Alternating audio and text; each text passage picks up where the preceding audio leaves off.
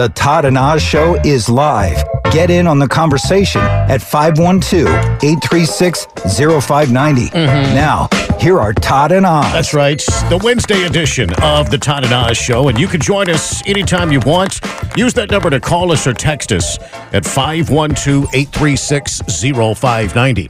We begin with the big stories. The Biden administration is preparing to announce major sanctions against Russia later this week in response to the war in Ukraine and more. The reports of his death are further proof of Putin's brutality. It reminds us why our support for Ukraine is so important. Because Ukraine is fighting back heroically against Putin's continued brutality. I told you we'd be announcing sanctions on Russia.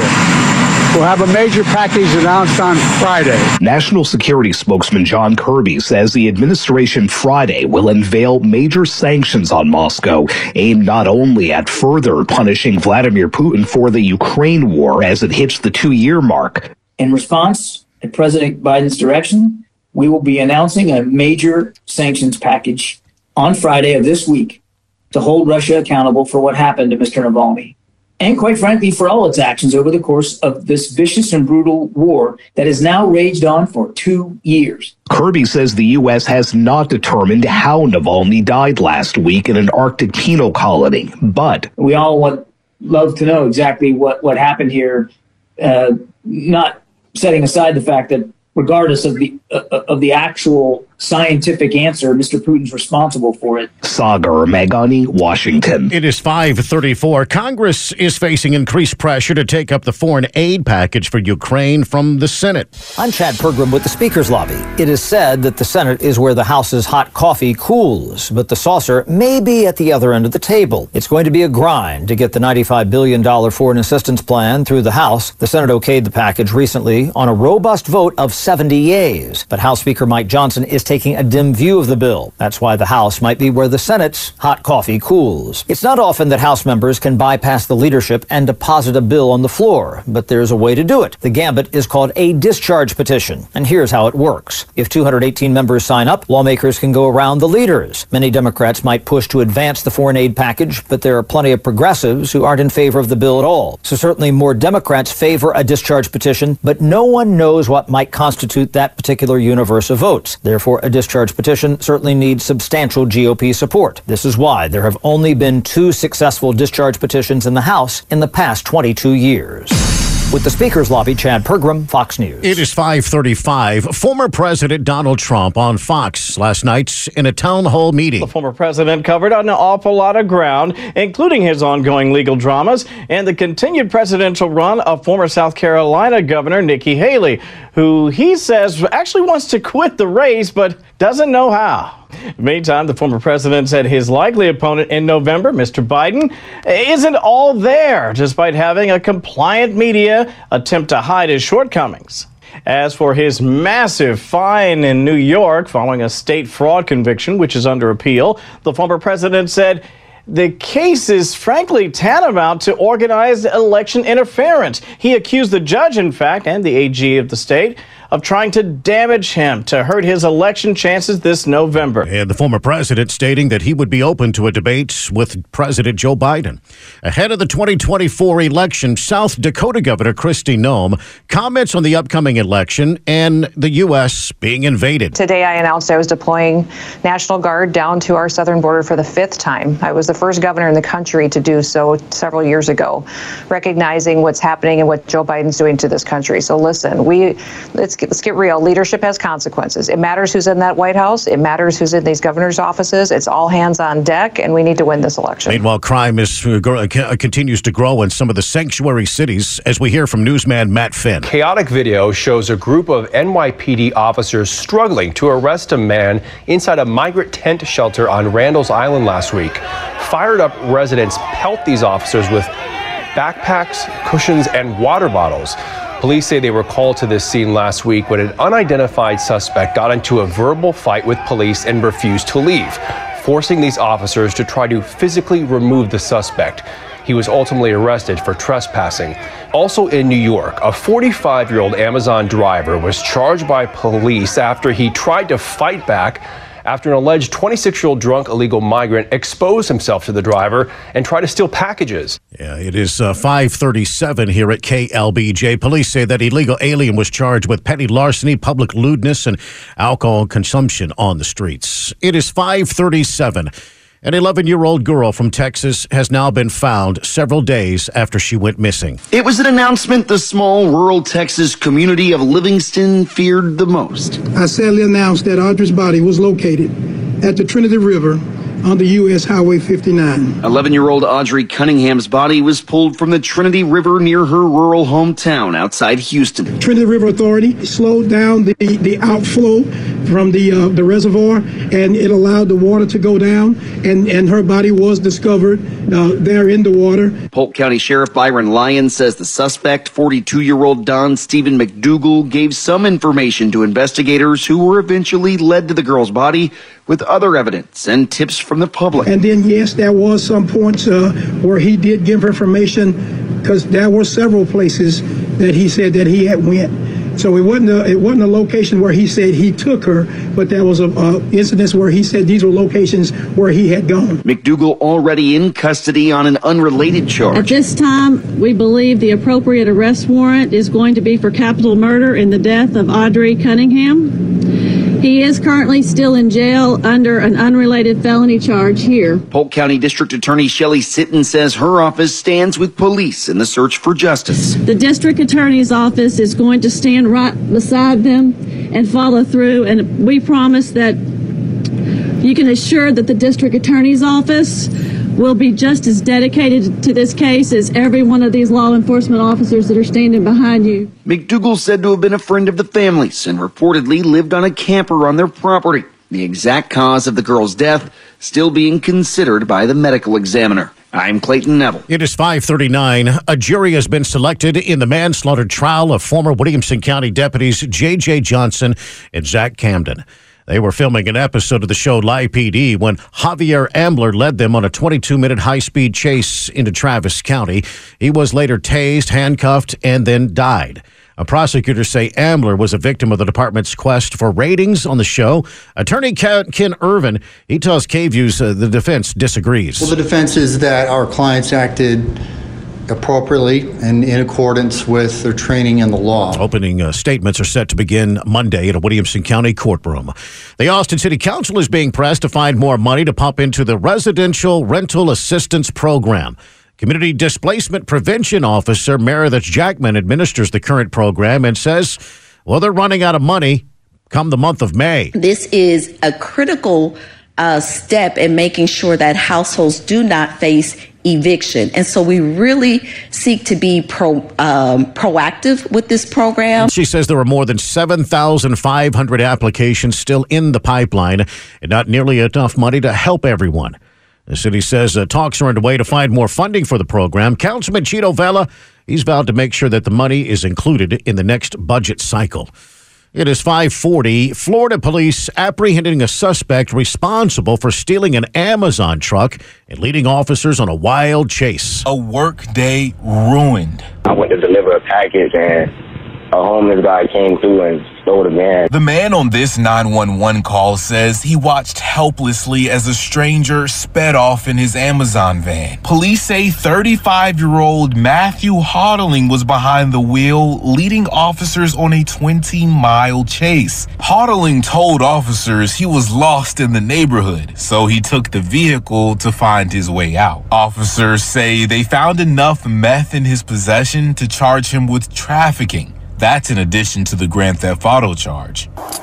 Reporting in Volusia County, Chris Lindsay, Fox News. It is 541. Tech giant Elon Musk says one of his companies is succeeding in the early testing of a device implanted into a human brain. One of Elon Musk's companies called Neuralink has been working on implantable tech to interface humans with their devices.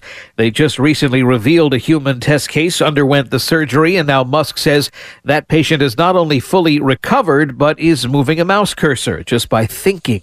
The tech is still in its very early stages, and very little other information about the patient's progress, conditions, or accomplishments are being shared publicly.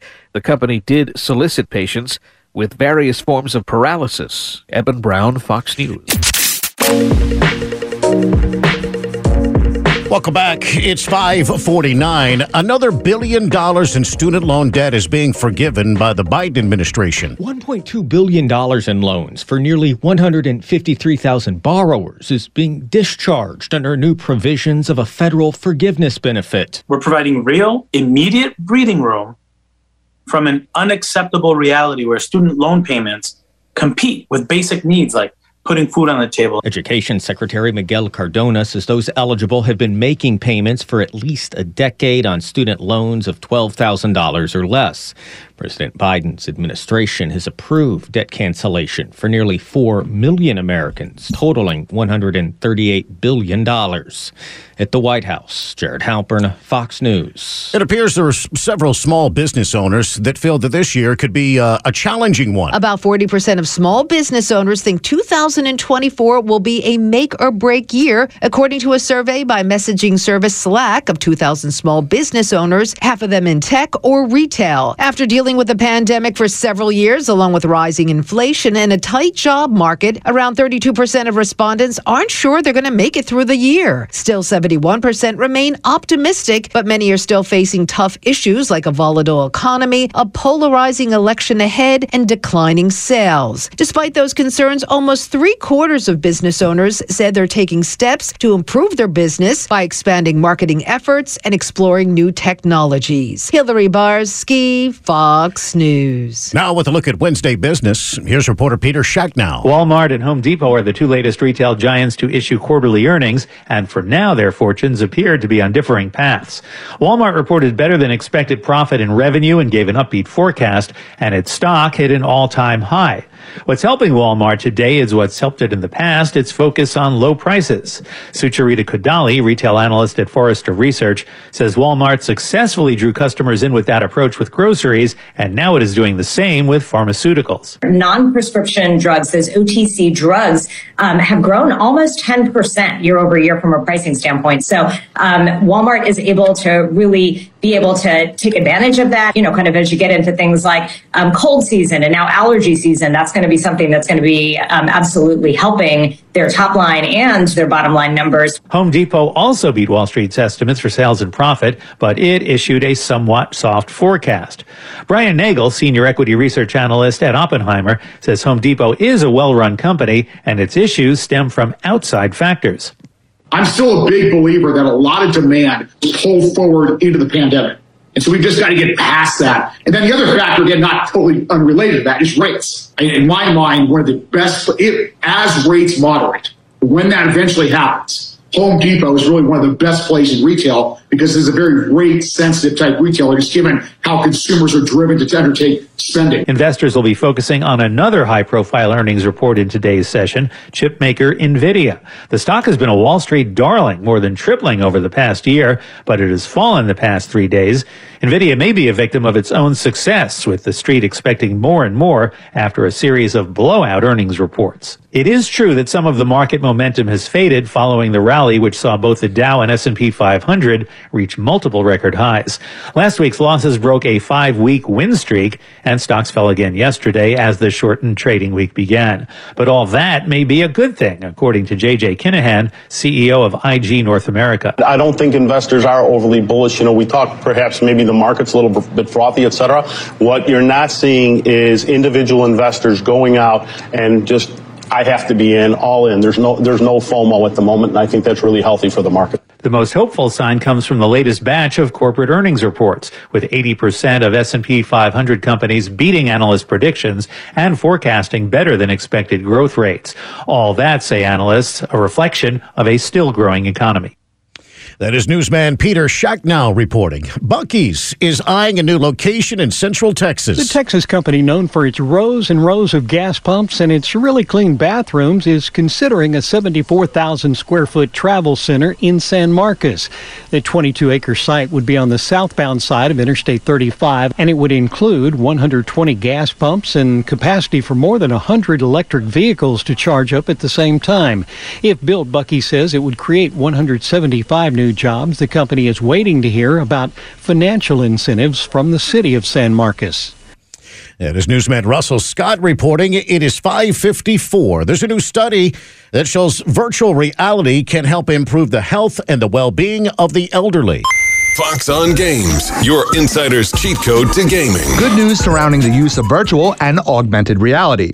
In a recently published Stanford University study, they find that older users between the age of 65 to over 100 really found a benefit of using virtual reality, with the study saying there was an improvement in their emotions and interactions with others. 79 year old Ann Selby of Florida was one of those studied. Stimulated virtually every area of my brain. The study is attempting to find out if adapting virtual reality would be beneficial to seniors, and Mind Immersive is a company leading the way. CEO Chris Brickler. That can bring back a tremendous amount of joy, a tremendous amount of memories. Brickler also says they're looking to connect the technology to Google Earth so that seniors with memory disorders like Alzheimer's and dementia will be able to visit locations they were familiar with in the past. The biggest complaint seniors in the study had about VR?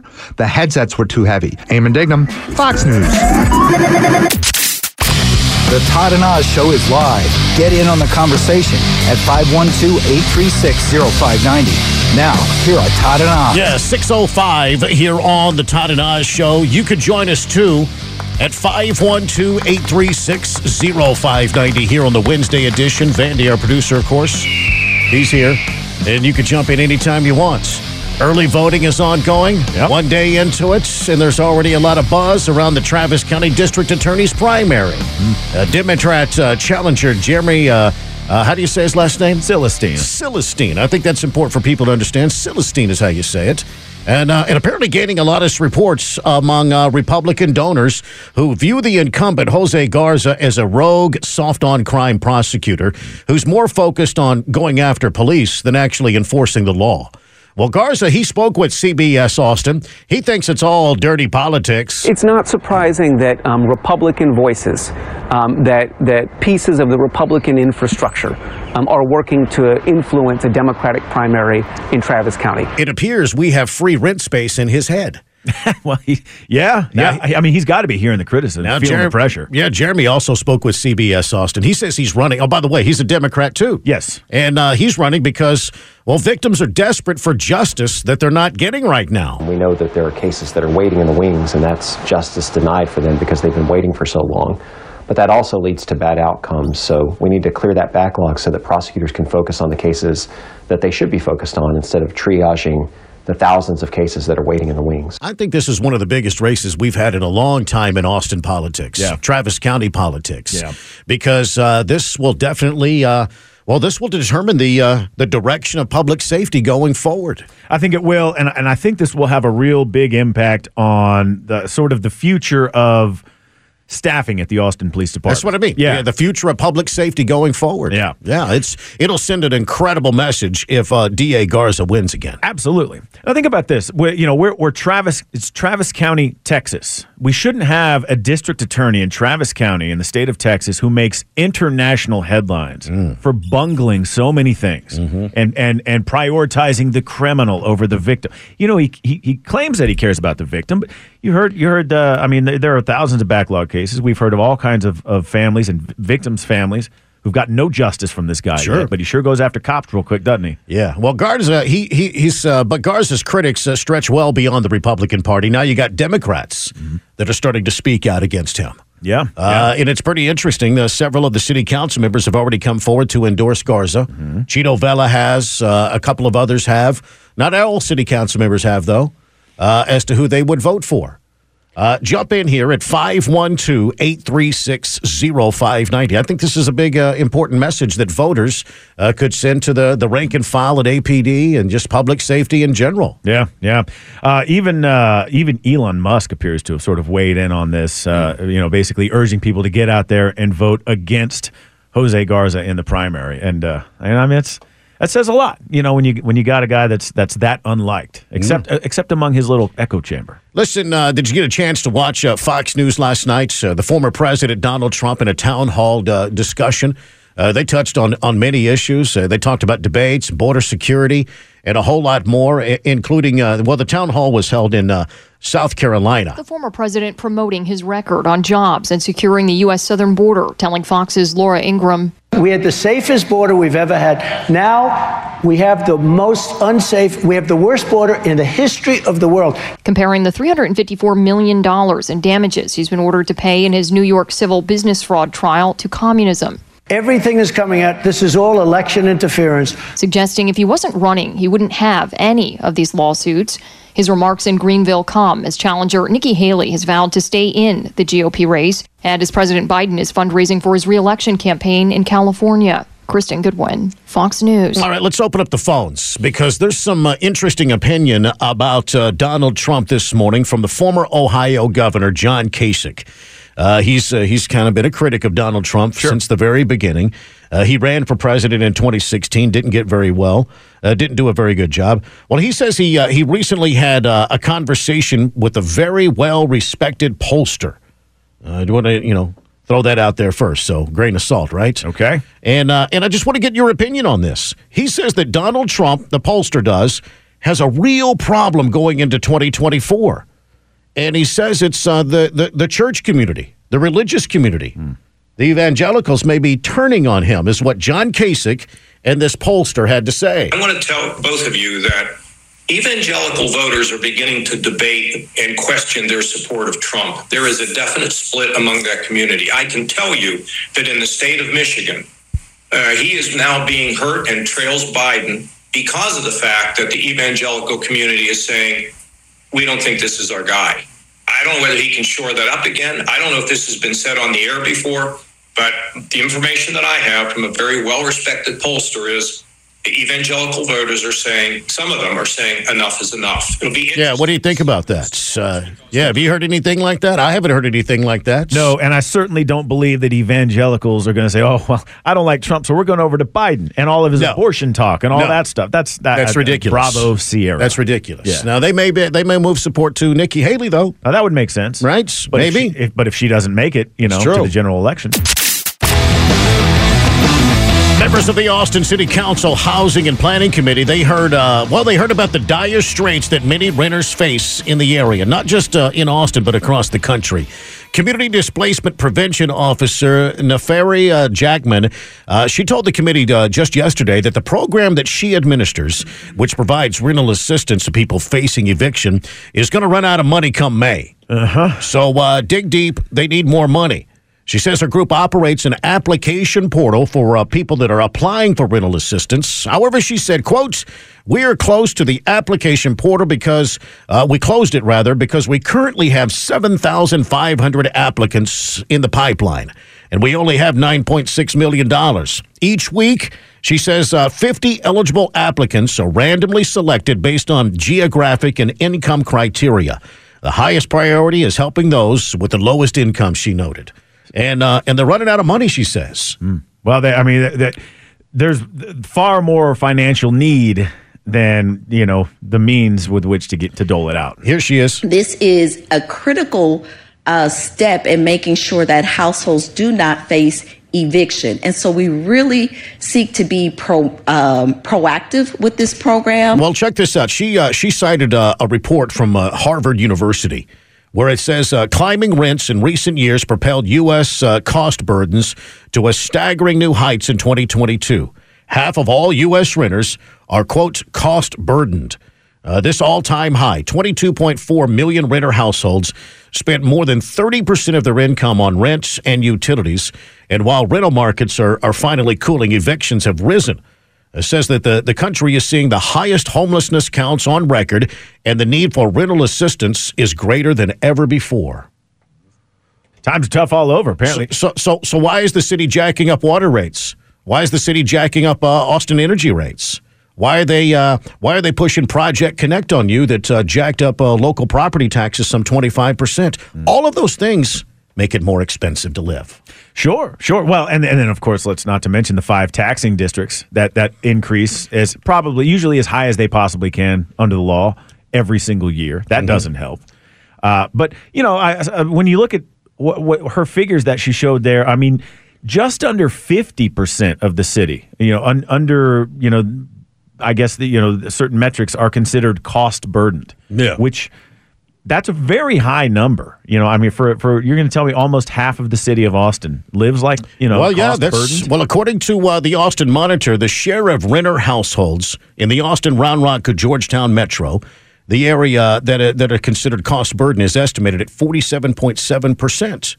That, according to the figures, and that means uh, roughly ninety-five thousand households are uh, are cost burdened, according to uh, the Austin Monitor. Well, so they, the, the program uh, it it selects 50 people a week randomly based on geography and income criteria, with the lowest income the highest priority. So, I mean, you know, there are a lot of people around the city that need help. This program's never, ever, ever gonna gonna go their way, and and so you know, this is another one of those equity programs that really still only focuses. It doesn't. It's, it's not really an equitable program. Sure. You know? Uh, well, not to mention this is a college town, right? Sure. Yeah. we have multiple universities where you have uh, you know a, a large young population. Uh, they're going to a university. It only makes sense that they'd be renters, right? Right, right. But she's uh, Nefertiti Jackmon. You know, she says that it's like a nine point six million or something's all they have left, and it's they need like thirty two or thirty six million dollars Oh, or something like that to meet all the needs. Uh, so you know, uh, obviously they're going to have to pump a lot more money into this because you know they're going to want to do it. Here she is. The total dollar amount to serve uh, those households would be roughly $32 million, and we have $9.6 million. Yeah. So you know, it seems like. I, I- you know, Chito Vela's out there too saying, well, you know, I, I tried to get more money into this year's budget for this program, and we need to make sure we get it into next year's. So you, you can almost be certain that they will. Yeah, Ca- Councilman Chito Vela in the uh, Austin Monitor, he says he told his colleagues he remembered trying to get more funding into the budget for a rental assistance last year. He said he would like uh, the committee to uh, recommend the full council the money uh, to be added to the budget to ensure that the program can continue through the end of uh, the budget year uh, in September. Assistant City Manager uh, Veronica Briseño was uh, in the audience. She told the committee there were ongoing conversations in the city manager's office about additional funding for this program. Yeah, so they want to keep it afloat through the rest of this year and then make sure into next year that they don't run into this problem again. So, of course, it's going to require spending big. You know, and, and this is on top of things like the $1,000 a month check, no questions asked, guaranteed income pilot program that the city has rolled out. Yeah. Uh, you know, all, all of the freebies that uh, the homeless are getting. I mean, we we're really footing a lot of bills for a lot of different people. Well, I just I would like for some of these elected officials that continue to stick their hands in our pockets and taking our money because taxation is theft. yes, indeed. To uh, to start picking words a little bit carefully when you're talking to free people as you're taking their money, right? I mean, they have such a negative attitude towards the paying customers at Austin Water and Austin Energy. Have you ever tried to call one of those lines, you know, to get some assistance? You know, things like that. It's it kind of rubs people the wrong way as you're taking their money and, you know, giving it to other people. giving it to others and certainly not providing uh, in, in many ways just the basic core services that a, a city who takes your taxes should be should be providing. How about a healthy thank you? How about that? Well, that would be nice. Would that be nice? Sure would. Yeah. Don't I, I would not hold my breath in this town. But no, what they do is they create this division between uh, home ownership and renters, between young and old, right? Gen Z versus the boomers, things like that. Right. Uh, there's a guy named Greg Anderson. Uh, what committee is he on? Well, I think uh, he I think he was originally I think on the planning commission. He may still be on the planning commission. He's very involved in it. He's kind of an activist here in town. He is. Here's what he tweeted out. Uh, this was yesterday afternoon in regards to home ownership and that sort of thing. Uh, Greg Anderson, uh, and in fact, at Walkable Austin is his uh, Right. X account. Right. He says massive demand for housing from Gen Z and millennials, yet the boomers with no kids own twice as many large homes. Uh, this is a policy failure that's evidence. Let's empower seniors to downsize and promote more housing types in our city. How do you empower the seniors to sell their homes and downsize? I think that's Bolshevik code for force. Careful, I thought you cussed there for a second. Sorry. But, Uh, it, but it is that too. Yeah, yeah. I mean, it's it's it's just you know, it's a it's a very anti-capitalist, uh, anti-free society way to look at. Hey, let's force, let, let's let's coax the elderly to move to sell their homes because we we believe that there are others who deserve them more. He tweeted out, uh, and this is at Walkable Austin, Greg Anderson's X account. He says, check out this graph illustrating the staggering rise in housing cost. If someone can't afford rents, all of the other issues worsen. We urgently need the market to construct millions of additional homes. And relying on decades old zoning, that's just not going to cut it, he says. This guy is, I mean, he's. It sounds know, like he wants something more than the upzoning of single family lots. Yeah, yeah. He was a big, big. I mean, one of the loudest voices I would see on social media would be him. You know, inter, when that that home initiative. He was Yeah. a big fan of this, and of course, you know, he he uh, defended his his uh, position by anyone who was opposed to his his stance was a a, a NIMBY. You know that Mm. that that's his his favorite little comment. You know, oh, you're just a NIMBY. So maybe you got to get a little more. Seems kind of rude, doesn't it? Yeah, yeah. I mean, it seems kind of rude as you're asking for the taxpayers' money and then you insult them at the same time. Yeah. And, and, I've, said this for years. If you if you dumbass progressive lefties would just change your tone a little bit, you'd probably get whatever you want. Yeah, yeah. It probably I, I, you you would go a lot farther. That's for sure. What's the old saying? You catch more flies with honey. Yeah. So yeah. Maybe so. Listen, uh, 13 Republican senators, they're urging uh, GOP leader Sen- Senator Mitch McConnell uh, to force a formal impeachment trial of uh, President Joe Biden's pro-immigration border chief, Alejandro Mayorkas. Mayorkas was uh, impeached February the 13th for refusing to enforce the nation's border laws. Uh, but Democrats and some pro-establishment GOP senators, well, they're hinting that they will ignore the House's indictment and will not conduct Mayorkas' trial in the Senate. Now, uh, there's also an effort to make sure that Kamala Harris presides over that trial. That's pretty interesting. The border czar herself. That would be quite juicy. 632 here on the Todd and Oz Show. Yeah, you can join us too at 512-836-0590. You're probably seeing this story that's been circulating on social media for a couple of days and is uh, making uh, some news headlines. It's an Indiana couple that is appealing to the uh, Supreme Court after their child was taken from them after they refused to refer to him as his uh, preferred pronouns. Utter insanity, really. This is uh, unbelievable, actually. Yeah, the Indiana Department of Child Services investigated the parents, Mary and Jeremy Cox, and later took their son after they refused to refer to him as a girl. He was taken, he was placed into another home uh, that affirmed his gender identity. Wow. Uh, jump in here at 512 836 0590. Now, the parents have uh, filed a petition with the Supreme Court asking for the case to be heard. Uh, do it now.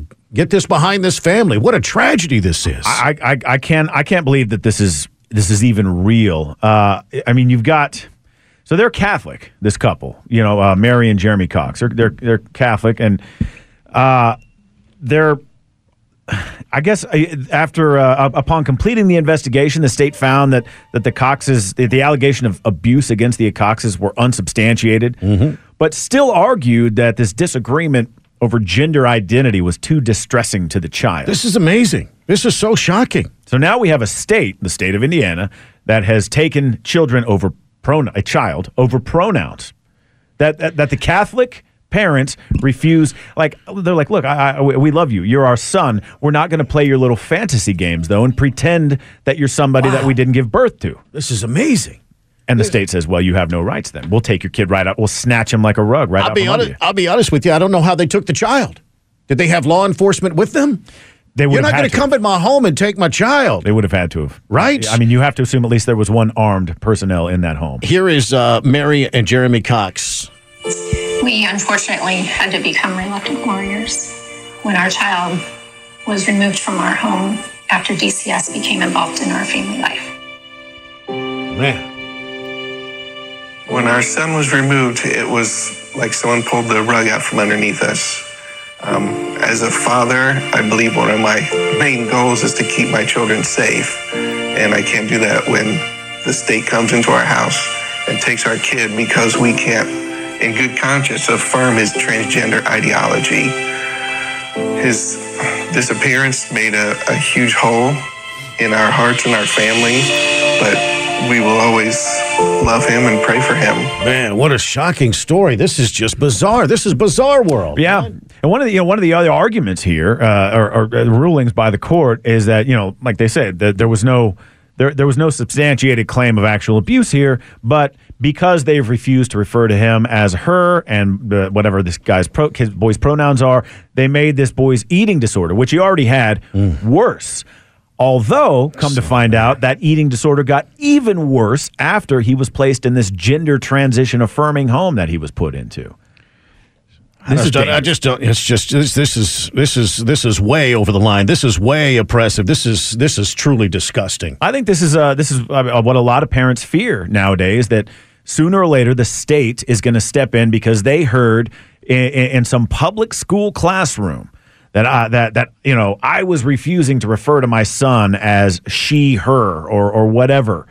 Uh, I think a lot of parents nowadays worry about that very thing, and here we have a precedent set for it in the state of Indiana. Mm, man, oh man. Well, uh, uh, according to uh, the Indiana Department of Child Services, Mary and Jeremy Cox are appealing to the Supreme Court after they were investigated by the Indiana officials uh, for refusing to refer to their son using uh, his his preferred pronouns. How old is this child?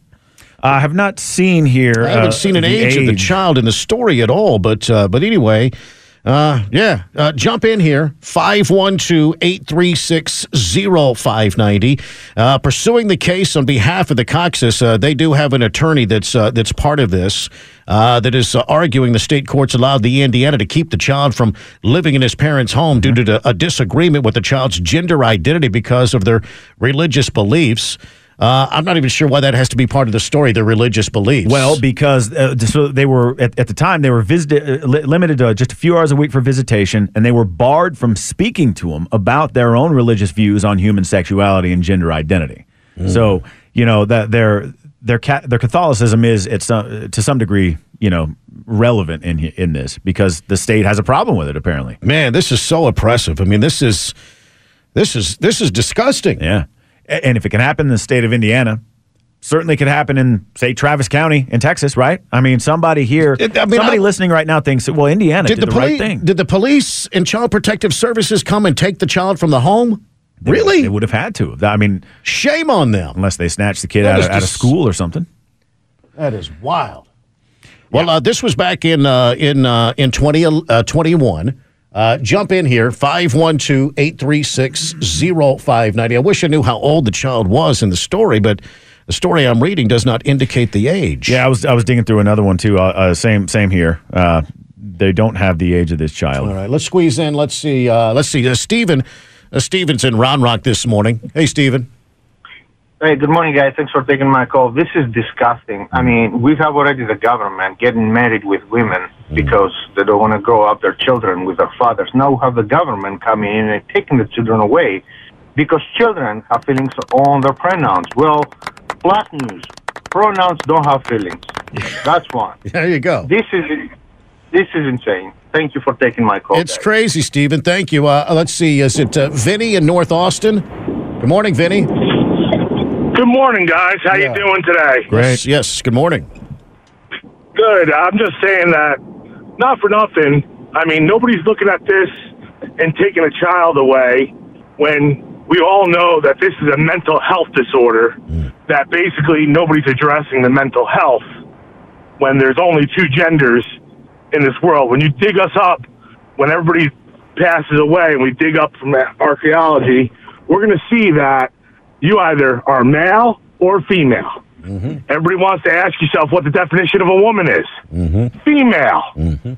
And uh, I support everything you guys are doing on that show, and I really appreciate it. I listen to you guys every morning. Thank you, Vinny. And uh, appreciate that. I hope you guys most success in, in your job. Thank you so much. Thanks, Vinny. Appreciate that. Thank you, Vinny. It is uh, six forty.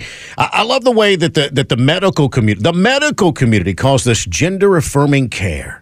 It sounds so nice, doesn't it? It's gender. it's gender affirming care.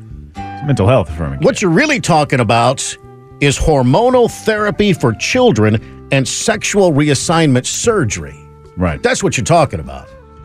Well, and and you know, the these parents back in 2019, I guess, is when they, they were first told that their son was a you know believed he was a girl, uh, and and so they I guess he and they said by that time he already had other underlying health mental health conditions and that eating disorder of which they had already sought some help for.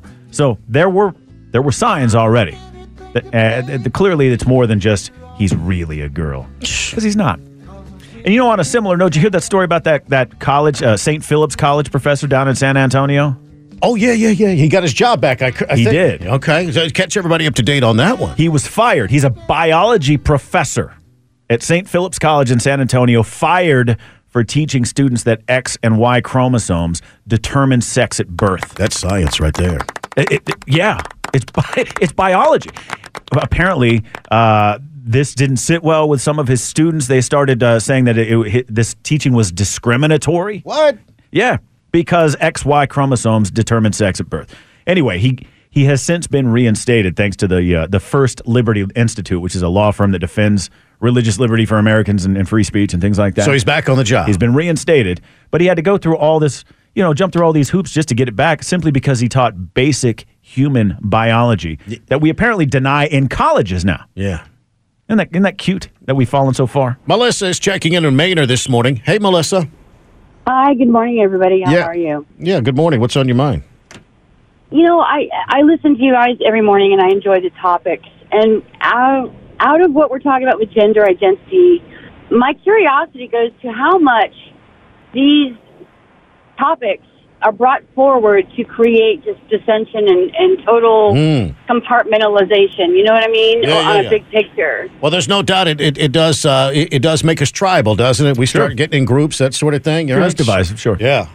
Yeah. The the machine loves for us to be divided on these kinds of things, and you well, eh, not just that. I mean, just but for each other. I mean, as far as if we're all unified and we are all one of a being, you know, spiritually or what have you, all these things of just just keeping everybody separate instead of finding the similarities and the, the abilities to really make those changes that we want. I mean, we've got kids, you know, all these things that have come forward. All the children that are missing, you know, uh, from COVID, and gosh, there's just so much. I apologize. I know. I hear you. Um, I, I I hear you. Thank, uh, thanks for checking in. You know, I just uh, I did find an article. Uh, apparently, this this child is now 18. Oh, all Is right. now how, has since turned 18, but was 16 uh, when uh, the state came in and removed him from the home.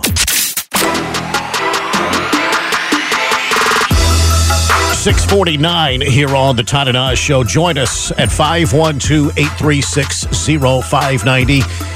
Uh, a tragic story is coming to a conclusion, at least uh, a little bit of closure for one family here in Texas. They found that 11 year old girl that's been missing since last Thursday. She didn't show up to school last Thursday morning, and well, now they have found her. It was an announcement the small rural Texas community of Livingston feared the most. I sadly announced that Audra's body was located at the Trinity River on the U.S. Highway 59. 11 year old Audrii Cunningham's body was pulled from the Trinity River near her rural hometown outside Houston. Trinity River Authority slowed down the, the outflow from the uh, the reservoir, and it allowed the water to go down, and, and her body was discovered uh, there in the water. Polk County Sheriff Byron Lyon says the suspect, 42 year old Don Steven McDougal, gave some information to investigators who were eventually led to the girl's body with other evidence and tips from the public. And then, yes, there was some points uh, where he did give information because there were several places